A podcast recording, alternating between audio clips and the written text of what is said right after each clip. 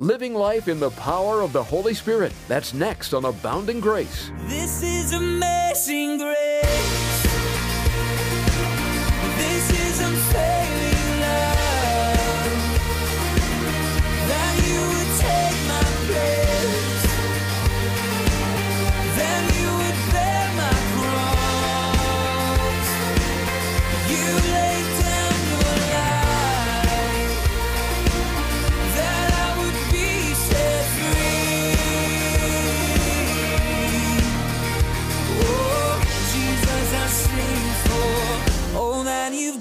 For me.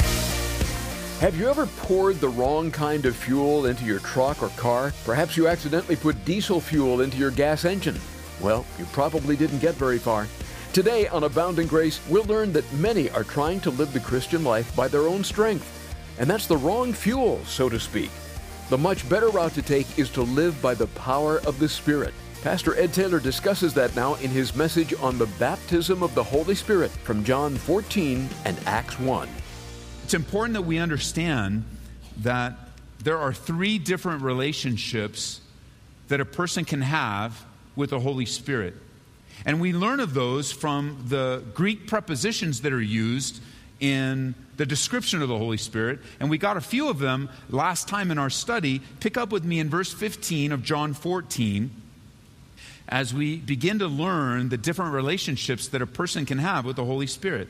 If you love me, Jesus says, keep my commandments. And I will pray the Father, and he will give you another helper. Again, parakletos, n- another of the same kind. God, the third person of the Trinity, will come. And remember, parakletos means to come alongside to help, to come alongside to aid. So you're going to get another helper that he may abide with you forever. And we learn who this helper is, verse 17. The helper is the Spirit of truth, whom the world cannot receive because it neither sees him nor knows him, but you know him, for he dwells with you and will be in you. So there are three relationships that a person can have. The first one is for everyone, believers and unbelievers alike. It's found right there with the word with in verse 17. If you like to write in your Bibles again, circle the word with right next to it, para. It's the same prefix that's used of parakletos. Para, it means to be with, alongside. The Holy Spirit is in the world right now with every human being. And the work of the Holy Spirit in the with experience is to convict people of their sin. You're praying for somebody right now? You're praying for someone to, to maybe come to church, hear the gospel, get saved. One of the things you should be praying is that the Holy Spirit convicts them of their sin. The Holy Spirit's with them. The Holy Spirit is drawing them to the Father. But the response that the Holy Spirit is getting from them is resistance and rebellion. That They're just being resistant. I don't want anything to do with God. I don't want anything to do with church. I don't want anything to do with you. And their eyes are blinded and they're not responding the way that God would have them to respond as He's drawing them and bringing conviction. What this means is that when a person faces God at the final judgment, per, every person that's ever lived will have no excuse. That's what the Bible says no excuse. This with experience is very grieving to God. Uh, the best way to describe it is like some of you parents today. You are heartbroken over the decisions that your kids have made as they're rebelling against the way they were raised. You know, this goes across the board. It's not just rebelling against, you know, they were raised in a godly home and they were in church and they were rebelling. That's brokenheartedness for sure. But this is across the board. This is something all parents share that, that you've raised your kids in a certain way and they have rebelled against the way they have, they have caused division in you and they're outdoing and they're, you're at odds with them right now and it crushes you and it's painful to you.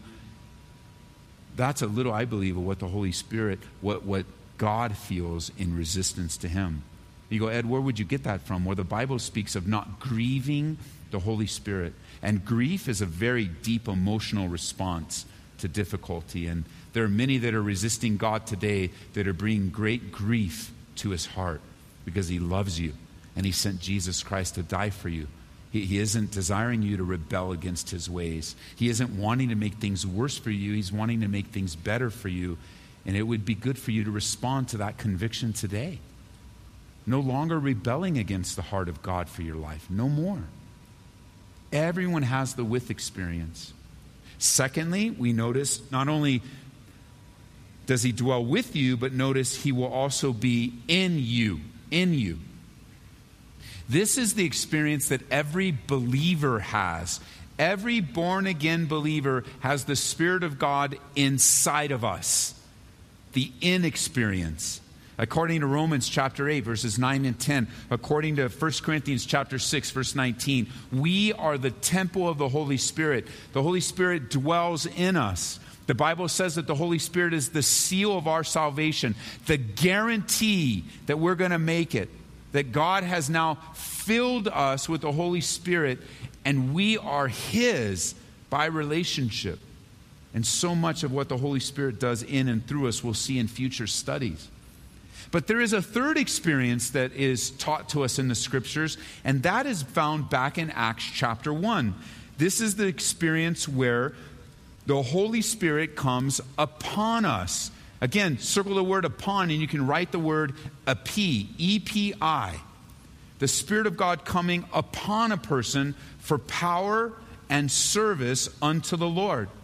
It's very similar to what Jesus is describing in John chapter 7, where it speaks of the Holy Spirit being so filled with the Holy Spirit that the Holy Spirit comes out of us with gushes of rivers of living water, torrents of living water that God offers to us, fountains of living water. That third experience where the Holy Spirit comes upon us. Now, it's at this point where I think along the way, as we go through a Bible study like this, I anticipate a few questions that will be asked. For example, some of you, you're listening in and you're thinking, no, wait a minute, Pastor. I thought when I got saved, when I committed my life to the Lord, when I was born again, that I received all of the Holy Spirit. That, that all of the Holy Spirit was given to me, dwelling in me, and what you're trying, what you're saying sounds like I didn't receive all of the Holy Spirit, but there's still more of the Holy Spirit that needs to fill me. Like maybe I was half filled, you know, and, and I'm, I've been doing this half filled life, or, or somehow I was left out and I've been living this second class life as a Christian, and I'm not as important as other people that got more of the Holy Spirit. And at that point, I would say that that's a misunderstanding because when you were saved, you were completely filled and sealed by the Holy Spirit. When you think of the baptism of the Holy Spirit, don't think of, the, don't think of it as getting more of the Holy Spirit, but rather think of it this way not that you would be getting more of the Holy Spirit, but that the Holy Spirit would be getting more of you. That in, through that empowerment, your life is more set on task to serve Him in His Spirit and not in your flesh. A way to illustrate that would be, you know, oftentimes the Bible speaks of water and compares water to the Holy Spirit. It's a great comparison. So think of it this way you're out working on a hot spring day or summer day. You're working out in the yard and, and you're working up a sweat and it's very hot, very tired. You take a little break because you got more work to do and you just need a little bit of refresher to go back and finish the job. So you go inside, you get a, a nice tall cup of cold water and you take it in and it's so refreshing. You're like, hits the spot, man. Feels so good. I feel so refreshed. Maybe put a little bit on your forehead and you get another one, you take it in and you're just feeling so ready to tackle the second part of the project. And it makes sense. It's just so refreshing. You see that as the Holy Spirit, where the taking in of the Holy Spirit, the Holy Spirit's refreshing you, encouraging you, and is dwelling in you, and it's great. But you take that a, a one step further and you go, oh, there you are. You've taken the water in, you feel so refreshed, but your neighbor, your neighbor has a pool and they're on vacation. And so you hop the fence and you're like, you know, I'm just testing the pool, making sure it's okay for my neighbor. When they get back, I'll let them know everything was fine, especially your pool. Everything was great. And there you are. You just finished a cup of cold water. It's in you. And then what do you do? You jump into the pool. And now where's the water? It's both in you and all around you. I mean, you are completely submerged. It's not just in you, you're not just enjoying the presence of the Holy Spirit, but now the Spirit has you, completely submerging you in the power and the presence of the Holy Spirit. That's God's heart for you. That's God's desire. He doesn't want you to settle for some religious experience. He doesn't want you just to settle to think, you know, well, I was in church, Pastor, so that's. No, He doesn't want you to figure things out. He doesn't want you to apply all sorts of principles that you learned. He wants you to submit to His power. He wants you to walk in His wisdom. He wants you to be led by Him. He wants you to tune your ears to hear the Spirit of God. Where Jesus says, He who has ears, hear what the Spirit of God is saying to the church. That's God's heart for you. He wants to teach you all things. He wants to lead you into all truth. He wants to bring to your remembrance things that you've been taught. He wants to encourage you. He wants to give you an assurance of your salvation. He doesn't want just that cup, He wants all of you. And you're not a second class citizen, God's ready to give you more. He's ready to take you farther. Being saved and being willing to serve, the difference between the two are night and days. Being saved and being willing to serve, taking the step of surrendering your life, being willing to go and do anything for the Lord. I'll go anywhere for you, Lord. I'll do anything for you. But what happens is, man, we get caught up in so much. We get tired and burned out. And then we get frustrated. Then we get mad at the very people that God has called us to serve. And then on top of that, we find ourselves disconnected from God. And then we wonder, what is this? Uh, That's not what I expected in my Christian life. I don't get it. And then you get caught up in gossip and slander. Now you're talking about people and you're just living in the flesh, but you're a Christian. You should be serving Him. But what happens, you get so caught up. And listen, the Spirit of God will never lead you to the flesh. The Spirit of God will never lead you to act out in the flesh. The Bible says that if we walk in the Spirit, we will not fulfill the lust of the flesh. How easy it is to get off target. How easy it is for us to forget the privilege. How easy it is for us. I mean, I know I'm speaking to some of you, I know it. That if you could scream out, you would scream out, Amen, that's my life.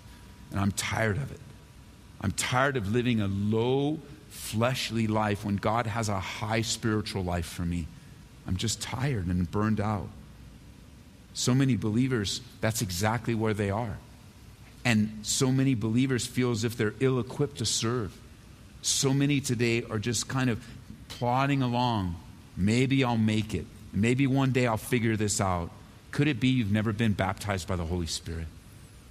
Could it be? I mean, obviously, if you're in the flesh, you need to repent as well. But could it be that you've never been baptized with the Holy Spirit? You know, this group of believers, you can look it up in, later in John chapter 20. This group of believers that Jesus is speaking to in the book of Acts have the Spirit of God in them. Because at the end of John 20, Jesus breathes on them and says, Receive the Holy Spirit. And you know what happened to them? They received the Holy Spirit from Jesus Himself. And now, those that have the Spirit of God in them, Jesus is saying, There's still more for you. There's still more to walk in. And then for those of us that have been baptized with the Holy Spirit, there's even still more. Because what did Paul write to the church in Ephesus? He said, Be ye filled with the Holy Don't be drunk with wine. Be ye filled with the Holy Spirit. And what great picture, because a person that's drunk is submerged under the influence of alcohol. They're completely under it. They become a different person. They do things and say things they would never say when they're sober. And what a great picture. Don't be drunk with wine. Don't live under the influence of some substance. Don't go get high. Don't, don't run to the world for some kind of satisfaction. No, what? Believers, be saved. Be baptized with the Holy Spirit and then be ye filled. The word there is be ye continually, always, all the time filled with the Holy Spirit. That's yours. That's yours, moms. That's yours, dads. That's yours, husbands.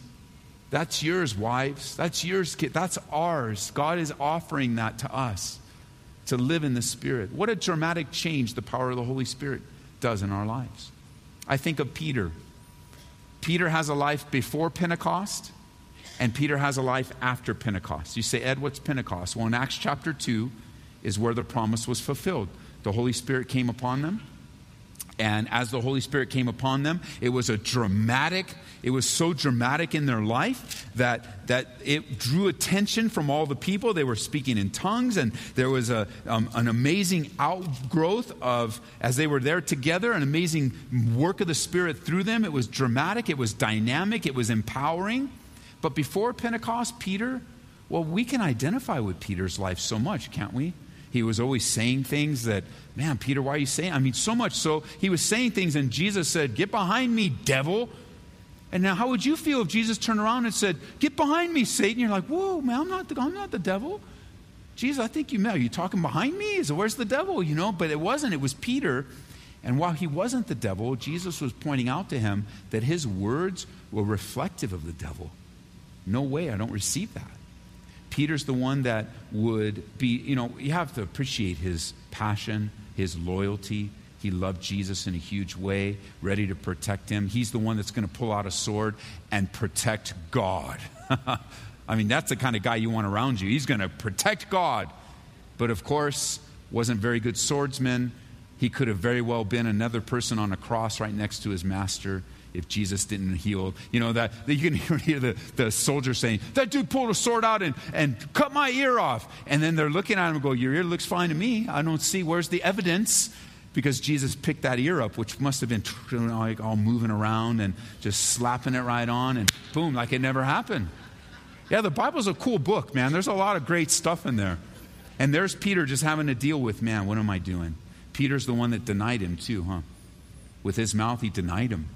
Not once, not twice, three times. Went away from him, denied him in front of a little girl. When he was to be that great witness, three years with Jesus, what was the end of his life? The end of his, or the end of that relay season, not his life in particular, but the, close to the end of Jesus' life, what was that like? He denied him even though he was so proudful. I'll never, everybody will deny you, but not me. And then in Acts chapter 2, that same Peter, when the Holy Spirit fell upon him and everybody's attention was drawn to that group in the upper room and everybody was watching, everybody's, what's going on? They're drunk, what's happening? Peter stands up and from the top of his head, the Holy Spirit was leading him and reminding him of the things that he was taught. He begins to give a Bible study that is one of the most powerful evangelistic messages to ever be delivered on the face of the planet, and 3,000 people get saved. The message is so powerful from the Spirit that people are asking him, How do I get saved? How do I get? He doesn't even have to do an invitation. What do we need to do? How is it? What was the difference between Peter the preacher and the apostle and Peter the denier? The baptism of the Holy Spirit. That's exactly the difference. Here's Peter with the Spirit he was baptized with the Spirit, and God used him in a dramatic way. Friends, today I'm inviting you to ask for the baptism of the Holy Spirit if you've never experienced. I'm asking you to ask God for what He has to offer you. I know some of you are afraid, you know, because life in the Spirit is unpredictable and, and exciting. It's not just this religious routine, not just some habit pattern, but it's dynamic. You don't know what the Lord's going to do. You don't know who He's going to bring into your path. You don't know how, what day He's going to bring. And, and, you go, Well, Pastor Ed, I love the idea, but I'm a little afraid because you know, I know there's a couple gifts in there that seem to be interesting the gift of prophecy or the gift of tongues, the gift of interpretation of tongues. And there, there's a few gifts that I'm afraid of. So if I ask for the baptism of the Holy Spirit, what if I'm, you know, what if I'm on the way home today and I've got to get a loaf of bread at Safeway and I'm just standing there in line and then I start to shake in line and I look at my bread and I'm like, whoa, whoa and I climb up on the counter and I lift the bread in the air and I say, hey, everyone. I have a loaf of bread. And Jesus said, He's, you know, listen, that's not the Holy Spirit. Just get down. Get down. Get down. Don't do that. And if you ever see anybody in Safeway do that, just go up and say, Get down. Oh, it's the Spirit of God. No, it's the flesh. Get down right now. Or, you know, you're going to uncontrollably have an outburst of tongues and I don't know what's in it. It's going to make me look. Listen, the Bible says this the spirit of the prophet is subject to the prophet. What that tells me, and in the giftings that the Lord has given to us, He's not just going to come upon you in some uncontrollable way. As a matter of fact, when you do a careful study of the scriptures, you learn that one of the fruit of the Spirit is what? Self control. God's not going to do something weirded out. Like if you go to work and you, maybe it's not Safeway, maybe it's at work and you just start shaking in your chair and you get up in the cub- cubicle there and you go, hey, listen, everybody, you rotten, filthy sinners, thus saith the Lord. And you, and you start pointing out all the sinners, you, Mary, you know what you're into, and you, John, I can't believe, you know, it's like, man, first of all, that's the last day you're going to work there. You know that. But that's not the heart of God at all. He doesn't see Mary like that or John like that. He loves them. He's passionately wanting to draw them. He's, the Holy Spirit's with them, bringing great conviction to their heart. You're not going to do anything weird, but you may be given the gift of tongues. You may be given a gift of prophecy. You may see your gifting in teaching or leading or mercy become more prominent than you ever seen before, and it won't be weird at all. We have these afterglows, these believer meetings, sometimes in a smaller group with women and men at the men's retreat or the women's retreat or the men's study. There's a time where we're just waiting on the Lord because there's a time of believers here. We had that this last Wednesday. Just the service became a time of waiting on the Lord, a time of worship. And, and then I came up and shared a very small devotional, and God poured out His Spirit in this room, and countless people were coming forward. Not only coming forward for salvation, but just coming forward in weeping and tears where the Holy Spirit was doing a great work. And I'm telling you, if you've been to any of the response services or any, when the gifts are exercised, it's a beautiful thing, man and you just leave going, The Lord was here. Just like in a Bible study. So oftentimes you'll leave and go, The Lord really spoke to me. I know, because that's one of the things He does through Bible study. You can say with absolute certainty, you listen to a Bible study on the radio and you go, Man, that, that really spoke to my heart. I know. That's what the Spirit does when He's moving. That's exactly what He does. And He does that throughout all of His giftings and all of His believers. And today, if you've never received the baptism of the Holy Spirit, you, you need to ask. Listen to what Jesus said. I'll just read it to you in Luke's gospel. Uh, it's a beautiful promise as we enter into communion. He says, If you then, being evil, know how to give good gifts to your children, how much more will your heavenly Father give the Holy Spirit to those who ask him? That's a relational thing. You believers ask their heavenly Father for the Holy Spirit. You see, believers already have the Holy Spirit. And they're asking the Father for the Holy Spirit because there's something more that God is offering to you a power that's beyond yourself. You may find your vocabulary changing from trying to doing. You may find your vocabulary changing from figuring out to praying. Your first spawn, I got to figure this out, changes to, I need to pray. God knows what's going on.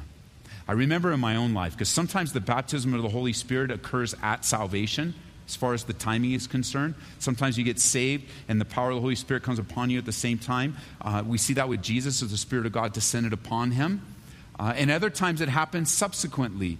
For example, in Acts chapter 19, there was a group of disciples there that when, when they came to town and Paul started asking them, you know, do you know anything about the Spirit? They go, we don't know anything about the Spirit. We weren't taught that. We only know John.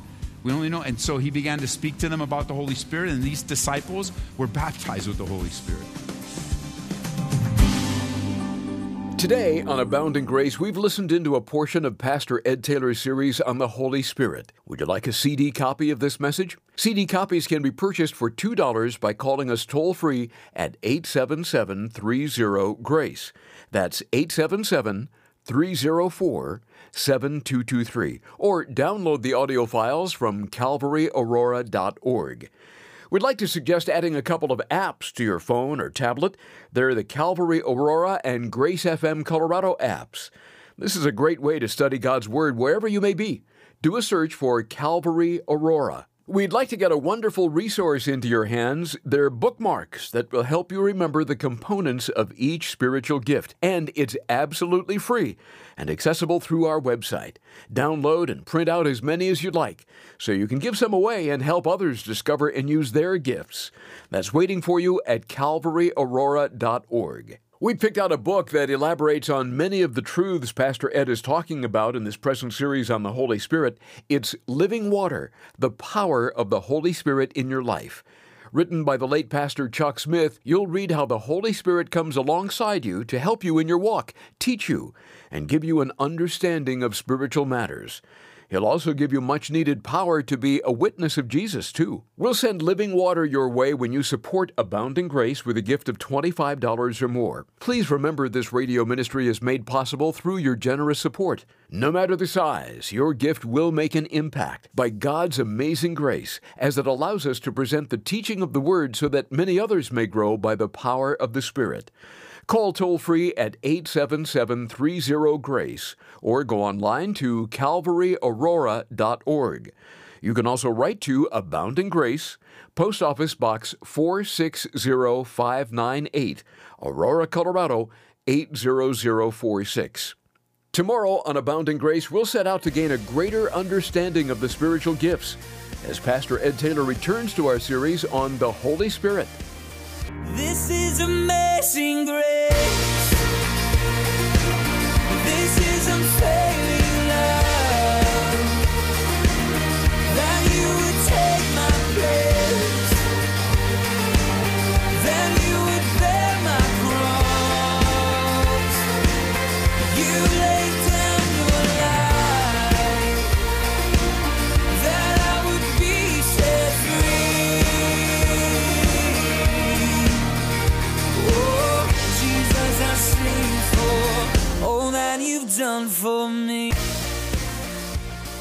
Abounding Grace is brought to you by Calvary Chapel, Aurora, Colorado.